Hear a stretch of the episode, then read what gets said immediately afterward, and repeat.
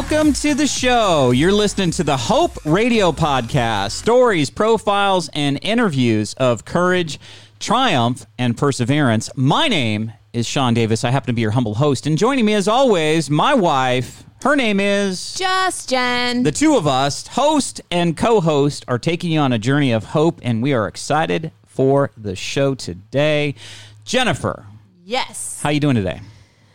Well, It's a clear, sunshiny day. Yeah. You seem like you're all kinds of awesome. You woke up with some vigor today. I did. I actually did two workouts in a row, like back to back. I was on an adrenaline high, and now I have coffee. So I'm just going to keep getting higher. And I will tell you that when you were done Mm-hmm. with your two workouts, you smelled like liquid awesome. I know I do. I smell like a man. it was well, that's not That's liquid awesome. For me, it is. Really. Yeah, it smells so good. Yeah, I'm I'm going to I'm going to just take heart in the fact that my beautiful wife smells like a dude. Let's just say I never smell pretty after a workout. No. And if I do, I didn't work out hard enough. So I think it's that Peloton. I think that Peloton has gotten you addicted.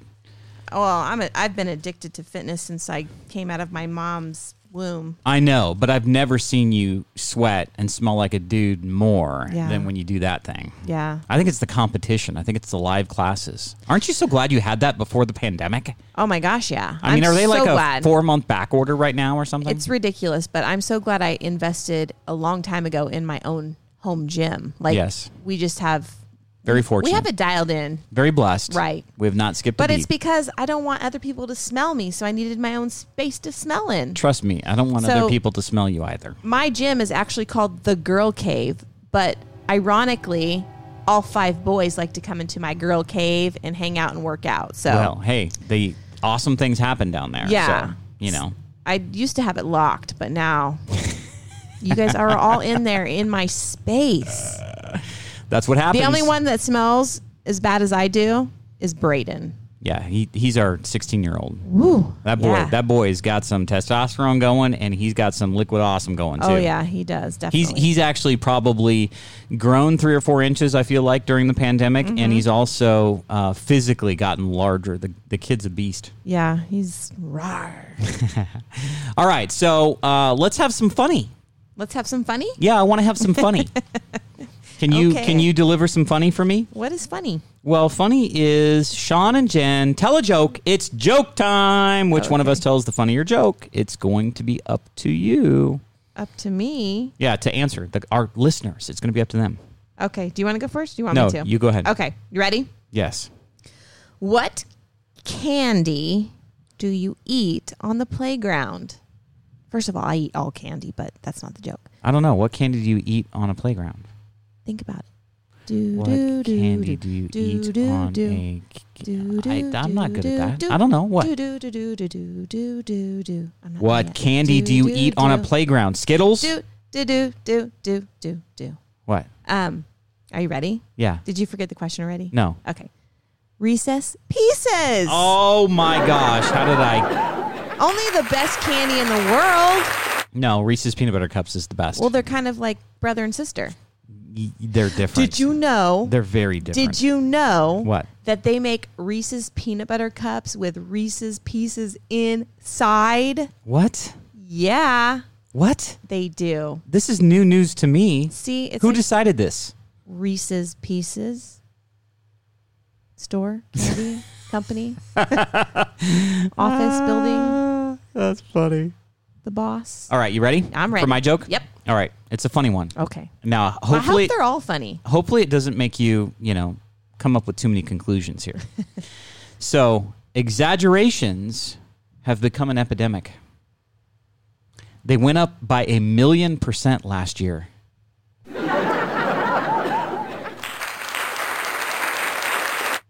Okay. Before I laugh, before I laugh, please explain to me what that means. Okay. And, and then I'll laugh. Okay. Okay. So exaggerations have become an epidemic, meaning they're pervasive. Exaggerations are all over the place. In fact, they went up a million percent last year But why a million? because that's an exaggeration. Oh, okay. You Can did you not. laugh now? I'm laughing now, but you did not tell me Are me. you to, laughing on the inside? Because I didn't see it on the outside. I'm talking. you did not tell me to put my thinking cap on today. Oh, I thought I was doing so good. I know. And then epic fail. You didn't find that one Uh, funny. mine was mine was way more funnier. I'll give you. I'll concede the victory to you. Okay, so I won that one. All right, I have some news for you. I've got somebody coming on the line.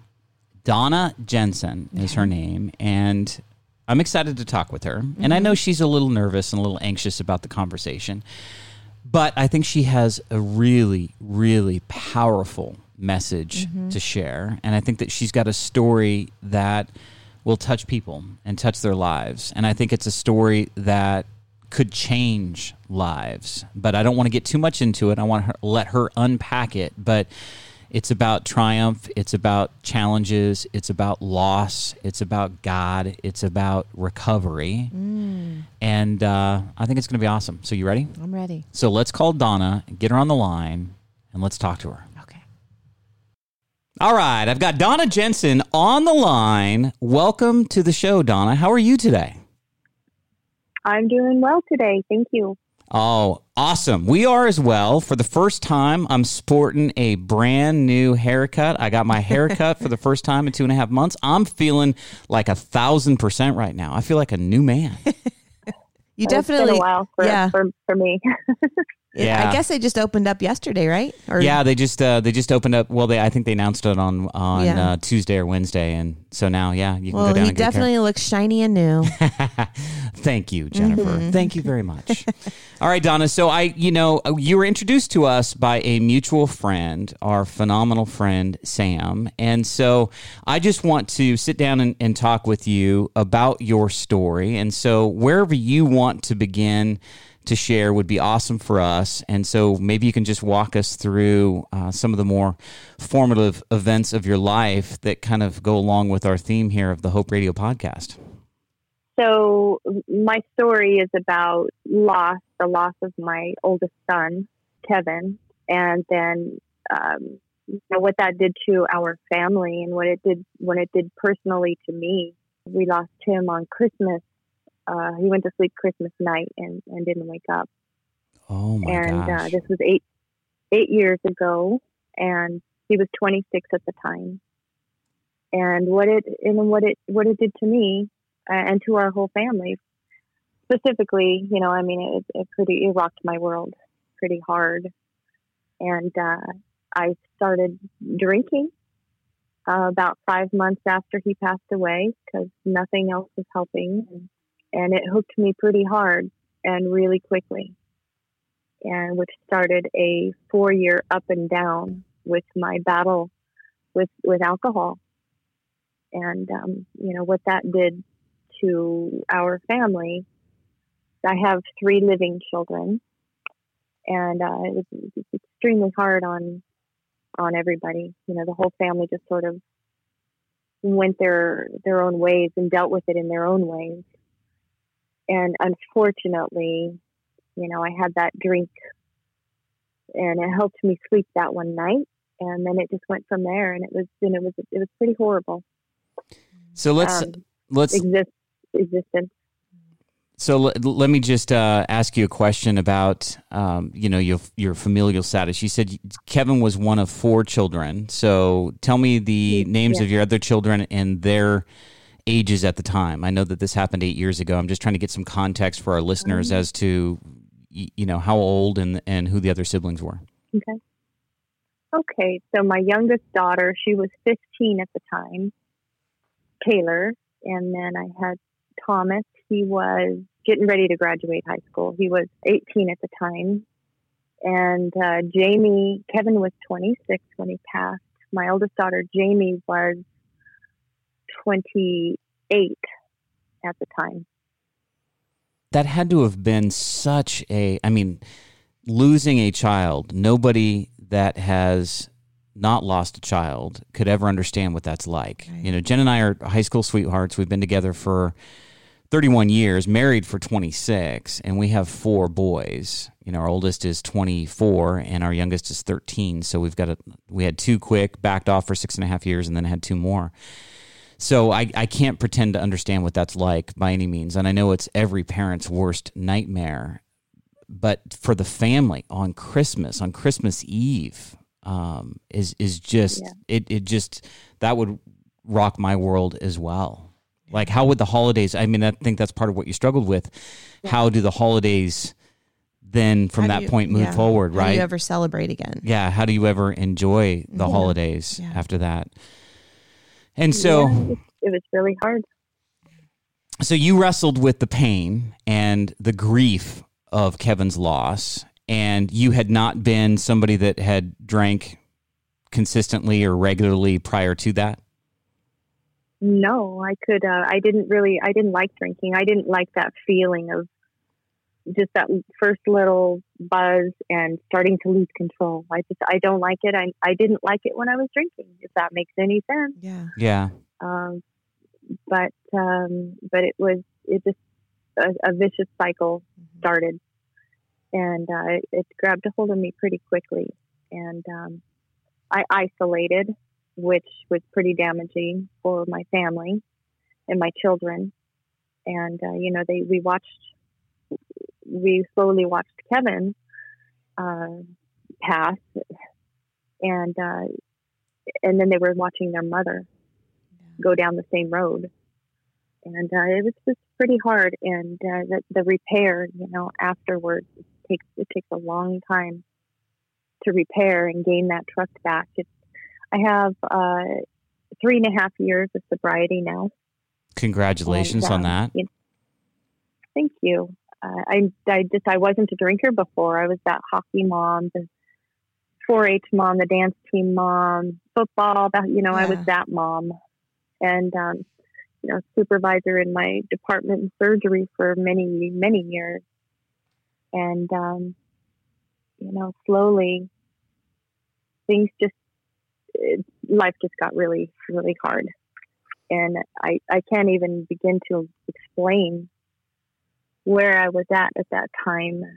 Just trying to connect the dots 24 hours a day and just not knowing who I was, what this life was about, and you know, then you know, trying to deal with the grief, and I dealt with it in the complete wrong way. Um, you know, because once I got sober, that's when everything slowly started coming to the surface again and then i then i properly dealt with you know the, the passing of my son Yeah, we had And, a. um, today I was just going to say we had a, a gentleman on yesterday that talked about post traumatic stress, and he was a soldier out of Australia in the Special Forces of Australia serving in Afghanistan. And so when he came back home, he just talked about stuff in those emotions. Like, you know, you, you're, you're supposed to be robotic as a soldier. So seeing the, the carnage and the death and the violence and all that stuff, he, he could just never allow himself to feel that. And so when he came back stateside, it just came all bubbling up. And I know what you're talking about. Like, I, I was an alcoholic. I am sober now for nine, oh, 10 years, actually. Uh, it was 2009, Oh, September of 2009. Thank you. And uh, I know what you're talking about. Like, I just, I, I was not dealing with the kind of grief that you're dealing with, but I was dealing with the loss of my business and what I felt was going to be the loss of my marriage. And, and, it thankfully it didn't happen, but at the time I was going through a 750 milliliter bottle of vodka every two days, and so like I was drinking in the morning, and that's you know, and and all I wanted to do was not feel. I just wanted to numb the pain. I just didn't want to feel anything. So I think that's probably where you were.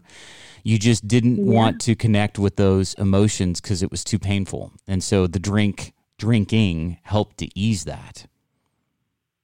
it did help to ease that it helped me to sleep at night but then it caused so much destruction i lost completely who i was you know and was um it, it was just awful. I was it was terrible. I i don't ever want to go back there again but it just starts a vicious cycle of you know you feel so much shame for drinking and then you need to get rid of that feeling of pain. And so then you start drinking again. And, and just like you that's what i did. I drank in the morning first thing in the morning. And I, and honestly, I would pray all the way to the freezer because the vodka was my thing.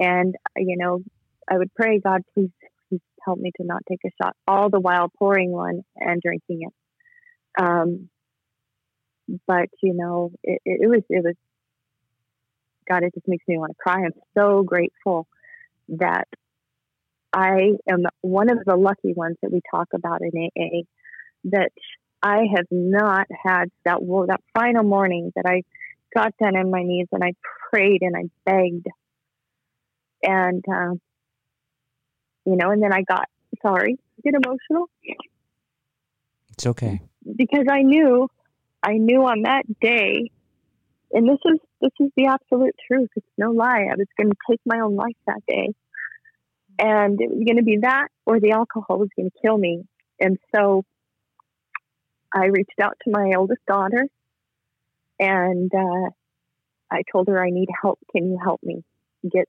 into? And I was in a facility within a matter of hours, and uh, I never have looked back. I've never ever once have I had the urge to drink again. I was completely delivered from that, and I know that it was only God that delivered me from that obsession to drink. You know, and, I, am not a fool though.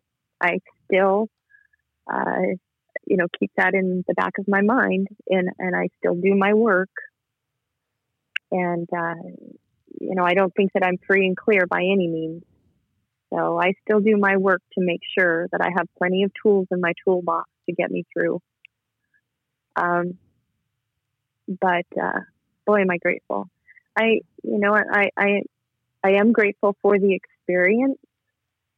I know that God walked with me through the entire thing, and I wasn't alone. Uh, for some reason, I had to go through that experience, and it, it did open my eyes in many er- areas in my life, and it made me a different person. And um, you know, I, I just today I'm just really grateful, and I'm grateful that I've properly am dealing with the loss of Kevin, and um, I know that I'll see him again. Absolutely, we we we know that too, and I know exactly what you're talking about in terms of being delivered. I had a moment I'll never forget it in my life where really I did the same thing. I surrendered. I, I just basically I had this conversation with God. I had I had this cry out, and it, and it was like a Tuesday morning, and I just said, God, I can't take this anymore. I can't.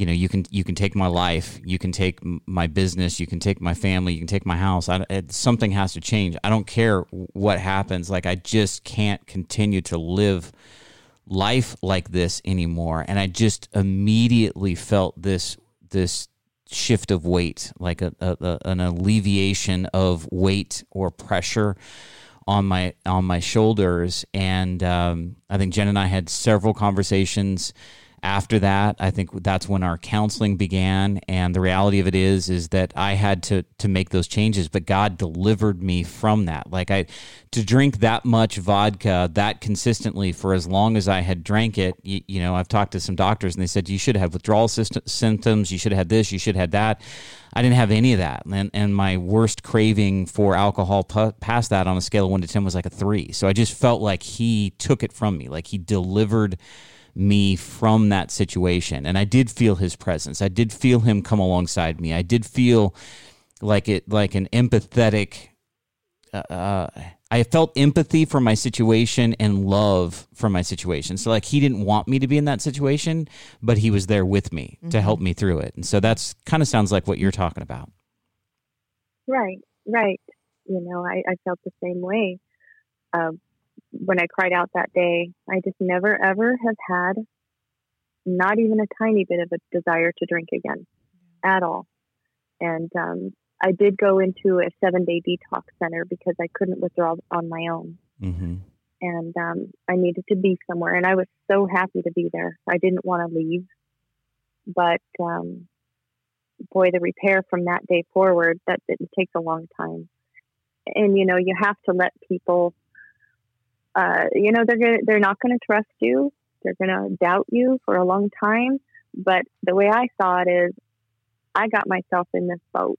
They have every right to their feelings and what whatever they want to say to me to a point. Yeah. then then at some point it needs it needs to stop. And uh, you know, slowly it took some time for my family and my children to trust me again and to really know and see that I was serious about it. But um, so you were you, you were know, drinking you were drinking pretty heavily mm-hmm. for five years, four and a half. About four, about about four and a half years. Yeah, I I drank pretty heavily. Um, you know, about a fifth of vodka a day. Of course, I had to leave a little bit in the bottle for the morning. Mm-hmm. Um, and just it's just disgusting to me that it, it, just still blows me away. I lay in bed at night and think, how did I get there? How did things go so wonky so yeah.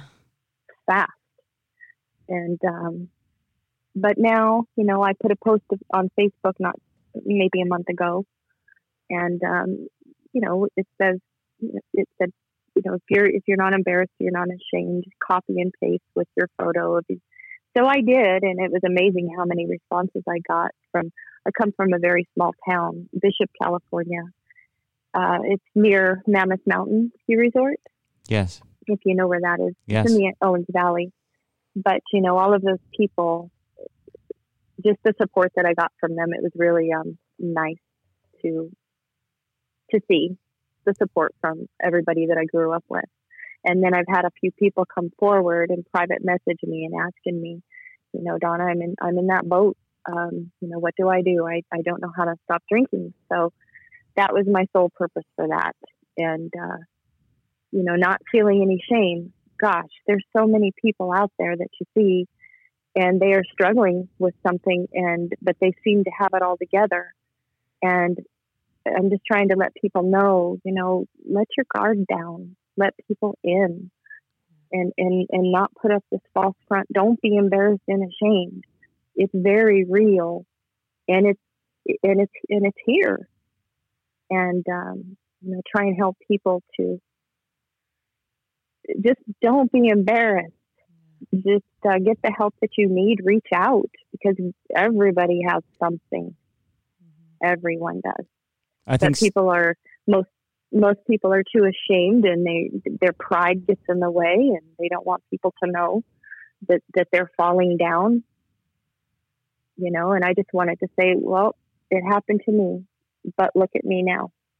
Yes look at you now. And i, I think the important message that we should additionally share is that you know, I think sometimes what causes us to drink is this feeling of overwhelm, a lack of control, like uncertainty about the future. It could be grief, it could be loss, it could be all those types of things. And so, what happens though is it's this slippery slope. So once you get in, once alcohol hooks you, then then you feel like the, the getting out of it is insurmountable. Like that's what it felt like to me. It just felt like there was no way to yeah. to ever ever win to ever get back to where I was. And I got to say, now reflecting back on it, it it happened easier and faster than I would have anticipated if I had just if you do the work. If if you're present, if you want to change, it can happen faster and quicker than what you realize and and you can get back that semblance of of your life. And so you know, I think that's a message that needs to be shared. It sounds like that's what you said. I mean, after seven days, you you know, in the detox facility, and then kind of taking the steps forward, AA, your meetings, etc. How long was it before you mm-hmm. started to to kind of see yourself again? Well, let's see. I just, I guess it was, you know, it takes it takes a while to to um, build up your confidence again. And and then when you know that everybody's looking at you kind of sideways like what are you gonna do Donna? It, it it kind of sometimes can knock you down a little bit. But uh, I just kept on rolling and I knew who I was. I knew who I what had changed in me. So it really didn't take that long. Um, it didn't it didn't it didn't take that long. I knew where I was I knew that I had been delivered completely from that obsession to drink. So, but you know, I I um I did I made my amends to everybody. And I just left it there. I handed it to them, and it's up to them what they're going to do with it now, because I've got to get going on my own life here. And it, it, it, it took some time for people to trust me again, but that couldn't it couldn't be my main focus. Yeah. You know, worrying about. So it, it didn't take it didn't take too long. I I knew where I was almost immediately. Honestly, Mhm. honestly, uh, I am so forever grateful that I was delivered from the obsession to drink at that moment. I just I did not think in a million years, just like you, how am I going to get out of this? And being envious of those other people sitting in the room, I didn't feel like I was even good enough to sit amongst them. Doesn't that sound crazy? I thought, you know, I just kind of shrank down in my seat and I didn't share. I just listened um, because they were delivered from alcohol. I didn't feel like I was good enough to even be sitting in the rooms with them. I never thought that I would be that I would be able to get a hold of this because I had tried a few times before that, and uh, and it didn't work. But this one final time, it did, and uh, I'm so grateful. And I am honestly grateful for the experience too. You know, it it, just uh, changed changed who I am. I'm a I'm a I'm a much better me now. And uh, if anybody out there wondering about the, the 12 step program, I'm telling you, I think that alcoholic or not, I think it should be a course taught in high school before you leave. Yeah, It's that good. it really is. I'm serious. I mean, I agree so with you. cleansing and it and it can really just clean clean clean out your closets and you know um, I think I, that's just how I feel about the AA program and the 12 steps.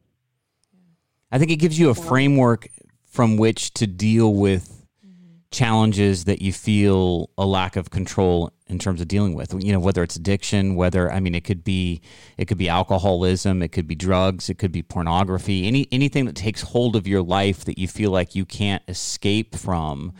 I think having knowledge of the 12 step program would be extremely beneficial. And and but I want to go back to something that you said because I think that this is is a really important point.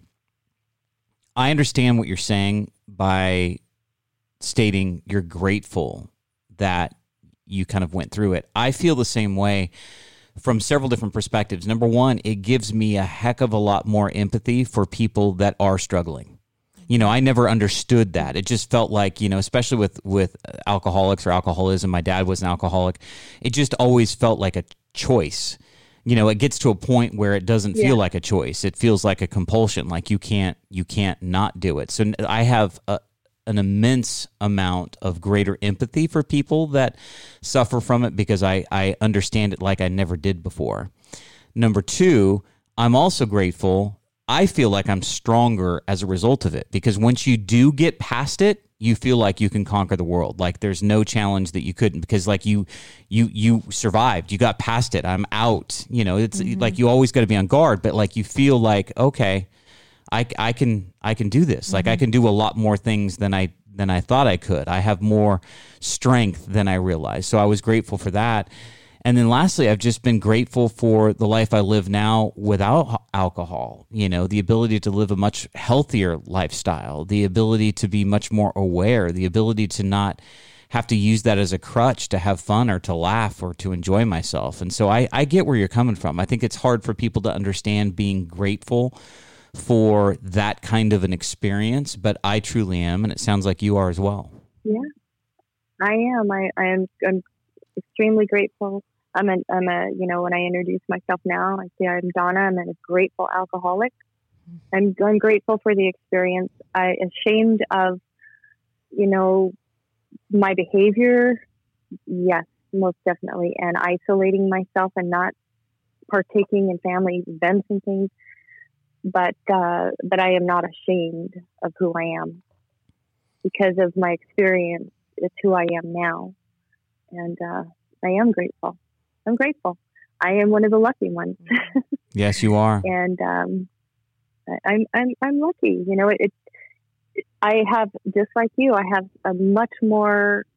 I am so grateful that I get to experience a sober life now, and uh, everything is just sunnier, and I don't know how to explain it. It's just I'm I'm just grateful.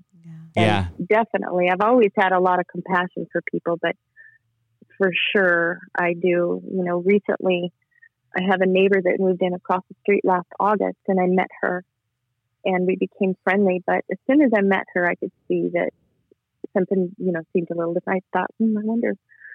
Anyhow, it turns out that over the course of, you know, from last August until March, uh, she kept reaching out to me. You know, I'd go over to her house and talk with her because she's an alcoholic, and uh, her her husband had left uh, a couple of times and said, "Until you get treatment, I'm not coming home." Uh, anyways, you know, and I would just tell her, "When you're ready, you let me know." And you know, because I would say, "Are you are you ready to go?" And she would say, "Well," and I said, "Well, you're not ready." Mhm. when you're ready, I mean, I'm still going to support you and be your friend, but basically in a very nice way. Don't waste my time. If I get, you know, this ball rolling for you, you need to be 100% ready for you, not for your husband and your children and your job. It has to be because you want to live again. And uh, so I'm proud of that. We got her into a program in March, and she's been sober ever since. And um, so, you know, because of my experience, I was able to help another human being, another woman. And uh, her family, you know, things are happy and sunny over there again. I see them taking the boat out all the time now, and her kids are coming home, and it's it's just really nice to see. What what a um, what a beautiful rose coming out of the ashes of devastation, right? The ability for you to come alongside someone else that's hurting, to recognize it. And and had you not been through it yourself, you wouldn't have handled that the same way. People that that don't mm-hmm. understand when you're ready. You know, your patience with her, those little small promptings, you know, you allowed, you, you were able to sit beside her, acknowledge what was going on, not judge her, and then just plant these little seeds that when the time was right, would produce a beautiful flower out of the devastation that you went through. So kudos to you. Congratulations for Right. you know helping somebody. I, I just think that's a beautiful part of this. You know, I I think when we go through challenges, when we go through adversity, if you can find a way to squeeze out the maximum possible good from it, it just helps to to alleviate some of the of the pain. I think some of the adversity that you went through, some of the struggle. It just it creates the positive Right. out of the negative. How did your children deal with the loss of Kevin? Did anybody else in the family go down the alcoholism route? Did they or did they see what you No. were doing and that just made them I don't want to touch any part of it. You know, it's kind of like being a kid when my mom was smoking, I didn't want to have anything to do with cigarettes when I grew up as an Mhm. adult. Right. Uh, well, you know, I come from a, a family on both my mom and dad's side, grandfather, father, grandma, aunts, uncles, alcoholics. So that's how I grew up. And the men my mom seemed to choose, every single one of them was an alcohol alcoholic. Uh, and I think, thankfully, escaped that until I was 47 years old. And uh, my sisters, both my sisters, they are good. They're not alcoholics. Neither are my children or her their children. So it was only just me. You know, my oldest daughter, Jamie, her and Kevin. You know, there's a nine year age difference between my older set and my younger set of kids.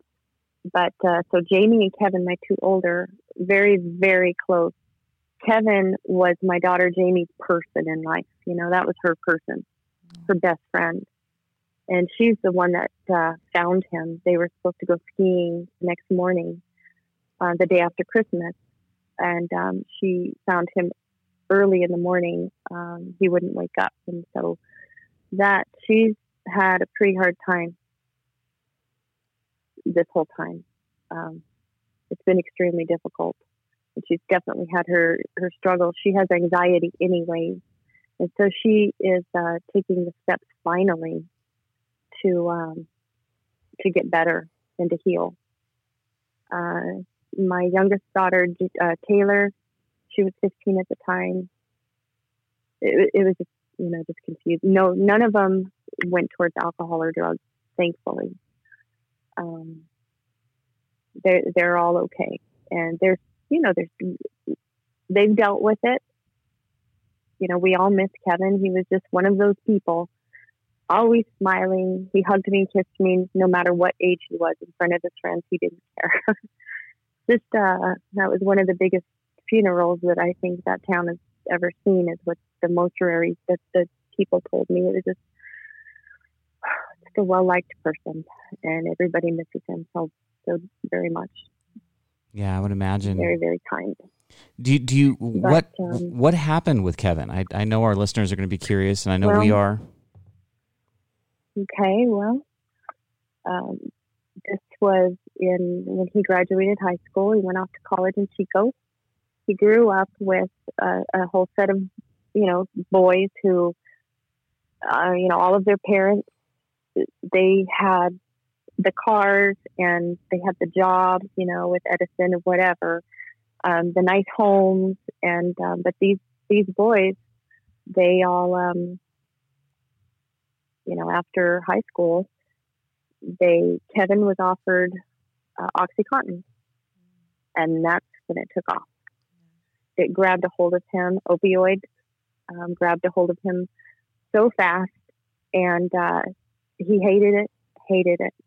And uh, I don't know if anybody knows this, but you know, just an OxyContin on the street is eighty dollars a pill, and Percocet I think fifty dollars a pill, and then so on. Uh, and so it it gets extremely expensive to try and keep up that habit, and um, selling things that you have, and um, and so then what most most majority turn to heroin, which is anywhere from I think maybe ten dollars to twenty dollars for a, a little bag of heroin, and so it's much much much cheaper, and you don't know what you're getting on the street, you know. And so uh, Kevin passed from from a heroin overdose, and um, since then, I have a picture on my phone of Kevin when he was about mm, 11, 12, and his buddies. They're all in a row. First, Kevin went, then his friend uh, Kevin went in December. In August, his friend Chase went from the same thing.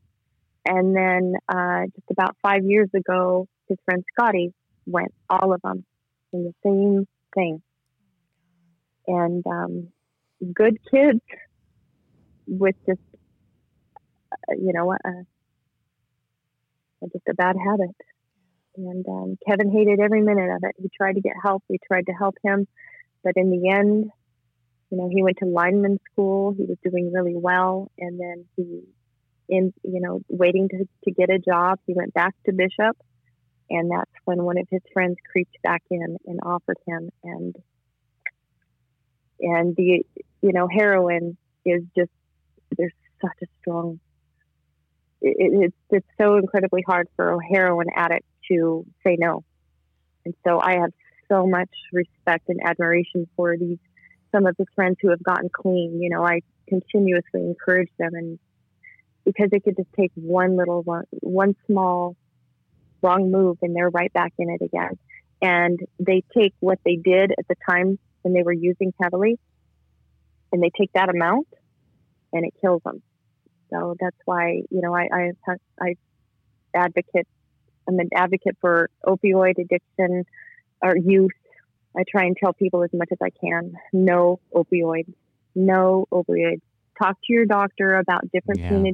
pain, management, you know, control, um, anything but opioids. Just don't do it. And I think the FDA has uh, approved for children as young as 12 years old to be able to, to be prescribed opioids, OxyContin, and I just think that's just so wrong. You know, I didn't. Um, I didn't realize the breadth and depth of the problem and or the effects on people. I, I watched a show on uh, Netflix called The Pharmacist. It's uh, season one, and, mm-hmm. and, he lost his. The, the show profiles a, a, guy out of the out of the Midwest and the South who lost his son to an opioid, opioid addiction, and he was a pharmacist, and so he, he, he ended up you know realizing that there was a doctor in town that was prescribing most of the of the pills in and around you know the kind of a pill farm or whatever they called it and um, like I, it just blew me away. So just watching that, the, looking at what people would go through to get it, looking at how quickly and ferociously it would addict somebody. Um, I it just scared the living bejesus out of me as a as a dad for of four boys. Like I just um, you know I, I don't want them to come anywhere anywhere near that. Thank you number one for sharing. I know that's a vulnerable thing to share. Thank you for your courage of sharing. And I, I just can't imagine dealing with that and then trying to find some joy or peace in the aftermath of that. So let's let's talk about that. Let's talk about your recovery. Let's talk about the fact that now you have found happiness in your life. You have found joy in your life. You have reconnected with your family members. You've done the work to soothe over the the uh, damage that was done during your period of alcoholism. So, talk to us about what life is like for you now. Well, you know, life certainly has its challenges um, still, and you know, I'm still doing the repair with my family. Um, it's not easy. You know, there's some other factors in all of this too, which I'm not actually willing to talk about. Um, but the my children are back in my life. You know, I talk to them a lot. My my son Thomas. I'm a grandma now. I became a grandmother. Congratulations. In uh, November, and I am so grateful. I, I, you know, I think about it all the time.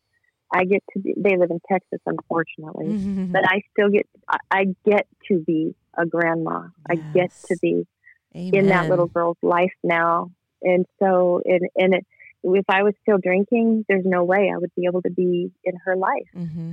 And uh, you know, my son, he's a helicopter lineman, and um, so I'm incredibly proud of him. And so his job, he's based in uh, Texas, unfortunately, but um, yes, I get to be a grandma. That is just those words are huge. I get to be Yes, I love and that. I get to be a, a, a mom again, and uh, you know all of those things were just taken away from me. My my family didn't know what to do with me at, at that point. I mean, they didn't know what to do, and um, nobody could have done anything. No, that's the thing. I had to do it for myself. Ultimatums wouldn't have worked. Nothing, and uh, even losing them wasn't working. I had to do it. If you're really an alcoholic, you'll get what I'm saying It, you have to do it for yourself. You have to be 100% ready for yourself. But um, yes, I work. I'm good at what I do. I have a happy life. I'm sober every day, and I get to, you know, maybe bring hope to other people is strength and encouragement. I get to do all of those things now. And, um, you know, I get to go to family events now and that's that's huge. It may sound minor to some people, but that was all taken away from me at one time, and that was extremely hard. And so now I get to have those things in my life, and I get to work and um, you know do my job to the best of my ability every day. I get I get to do that. So um, you know I get to talk to friends on the phone again. I get to drive my car. It's just, uh, you know, and you don't have all of the, all those things because you're drowning yeah. in just a pile every day of, you know, your brain and your body is soaked with vodka. It's a, it's a, it's a horrible existence. So, um, my wife know, will testify to, to, that. She used to, I used to have a smell. yeah. You said right? You could oh, smell yeah. it coming out of my skin, or yeah, seeping out yeah. of my pores or yeah. whatever. Just, yeah, this gross it, smell. It, it's just a gross smell. It doesn't even really smell like alcohol. No, it just smells. It's it weird. Smells. It's like yeah. your body is dying exactly. It's like smelled like death. Yeah. It's gross. Yeah, and it's seeping out of your pores, and mm-hmm. you try and put on smelly good lotions, and yeah. it just no doesn't work. yeah. But um, and I get to do things like I'm doing with you today. Yeah, and you know maybe give people some hope to please don't be ashamed. Please don't be embarrassed. You know, there's life is a beautiful thing. It's, yeah. it's a gift. And you're still and, here, um, and we so get many, to talk to you. Yeah. So Yeah. that's a And, uh, miracle itself. Yeah. So that that is just you know I'm a pretty simple person. It doesn't take a lot to make me happy. So I'm just grateful for everything that I have today. Let's do this. Yeah. Let's let's uh, Donna. Let's let's speak to somebody that may be struggling with alcoholism now. Like, what what would you say to that person? Maybe it's COVID related. Maybe somebody's you know grieving the loss of their life to some extent. I mean, I think about these restaurant owners. I think about gym owners. I think about some taekwondo studio. I think about yoga classes and all the things that aren't happening and all the people that aren't generating money. And maybe they turn to alcohol to soothe that pain. Maybe it's some other event that happened a year or two ago and they're they're they're now where you were 2 years in. Like what what would you say to those people that are struggling right now with alcohol and alcohol dependency? You know, I say things pretty straightforward. I just want to, you know, tell them I'm I'm living proof. I never, ever, ever in a million years thought that I would be in the situation that I was in. Never. I didn't see myself there. And but boy, life turns on a dime and you know, I understand that it can take you down that path of alcoholism and uh, just I'm living proof that um, there is you know that, that you can there is sobriety. I mean you can live a happy a happy life again um, and i promise you that if if you continue down the path that you're continuing down your relationships will suffer. Everything will slowly leave your life. And um, you know it, it's just it's, it's not a good existence um, i promise you though everything that is near and dear to you, your job, your relationships, and it may take years, but those things will will go away as you know it. And um, it, it's just not worth it. And I don't know. I just it's hard for me to. There's help out there. There's support. You can live a beautiful life and have back all of the things and better, you know, that you, you know that you that you once had. When you're ready, it's just not worth it. when you're when ready, you are ready, when you are ready to live again. I think that's the the message when that you're you ready to, right, right, when you are ready to live again, and a hundred and fifty percent, it has to be one hundred percent your choice. You know, if somebody gives you an ultimatum and or tells you, "Well, I'm leaving you," if you, you know, and it has to be your choice because in the end, honestly, you're going to end up resenting those people mm-hmm. because you didn't do it in the first place for you. You're doing it for them. And eventually, resentment is going to creep on in that relationship. And you will have not done the work 100% for yourself. And therefore, you know, there's the, the whole dry drunk thing. Uh, you know, you're sober, but but you have to get sober for you or you're going to be a dry drunk because most people that get sober for someone else they don't really dig deep and open up their heart and their mind to the program. And the program is what?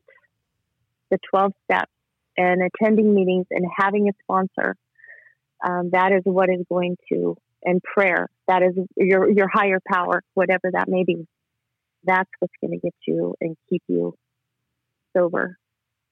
And that's just how I feel about that.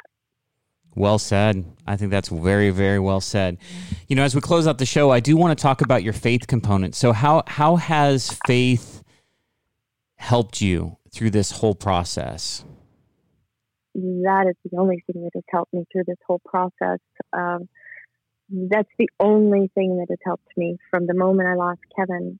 And some people might think this sounds crazy and, and weird, but not for one moment was I ever angry at God for taking Kevin from us.